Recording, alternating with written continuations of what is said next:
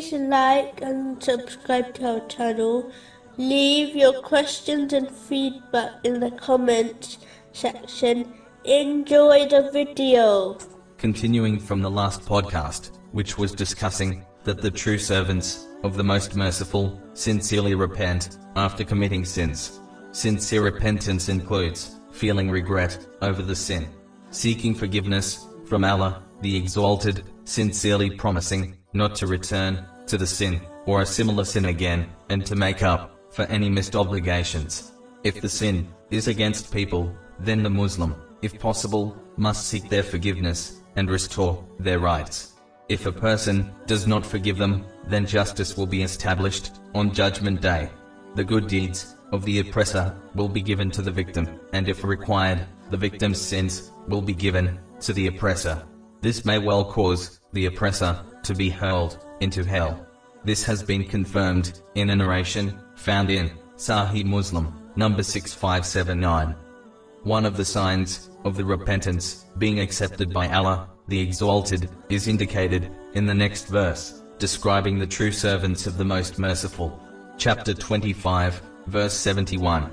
ومن تاب وعمل صالحا فإنه يتوب إلى الله متابا and he who repents and does righteousness does indeed turn to Allah with accepted repentance. This verse indicates that after repenting through words and inwardly, a Muslim must support this by performing righteous deeds and abstaining from sins. In fact, when one performs righteous deeds correctly, such as the prayer, it will protect them from persisting on sins. Chapter 29, verse 45.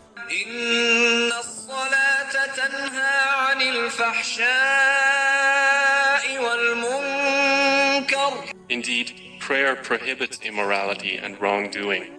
After sincere repentance, a Muslim not only improves their relationship with Allah, the Exalted, but they change their character for the better so that they treat people more kindly.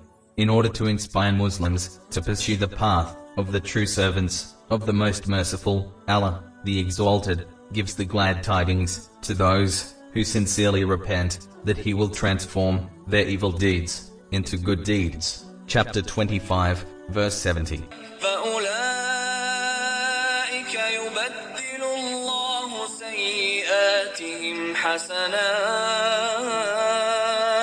For them, Allah will replace their evil deeds with good. This blessing is much greater than only erasing away one's sins.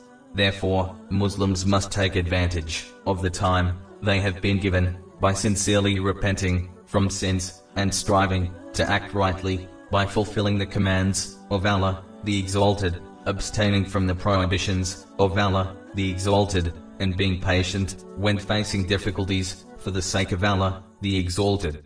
The next podcast will move on to the next characteristic of the true servants of the Most Merciful, that they do not give false testimony.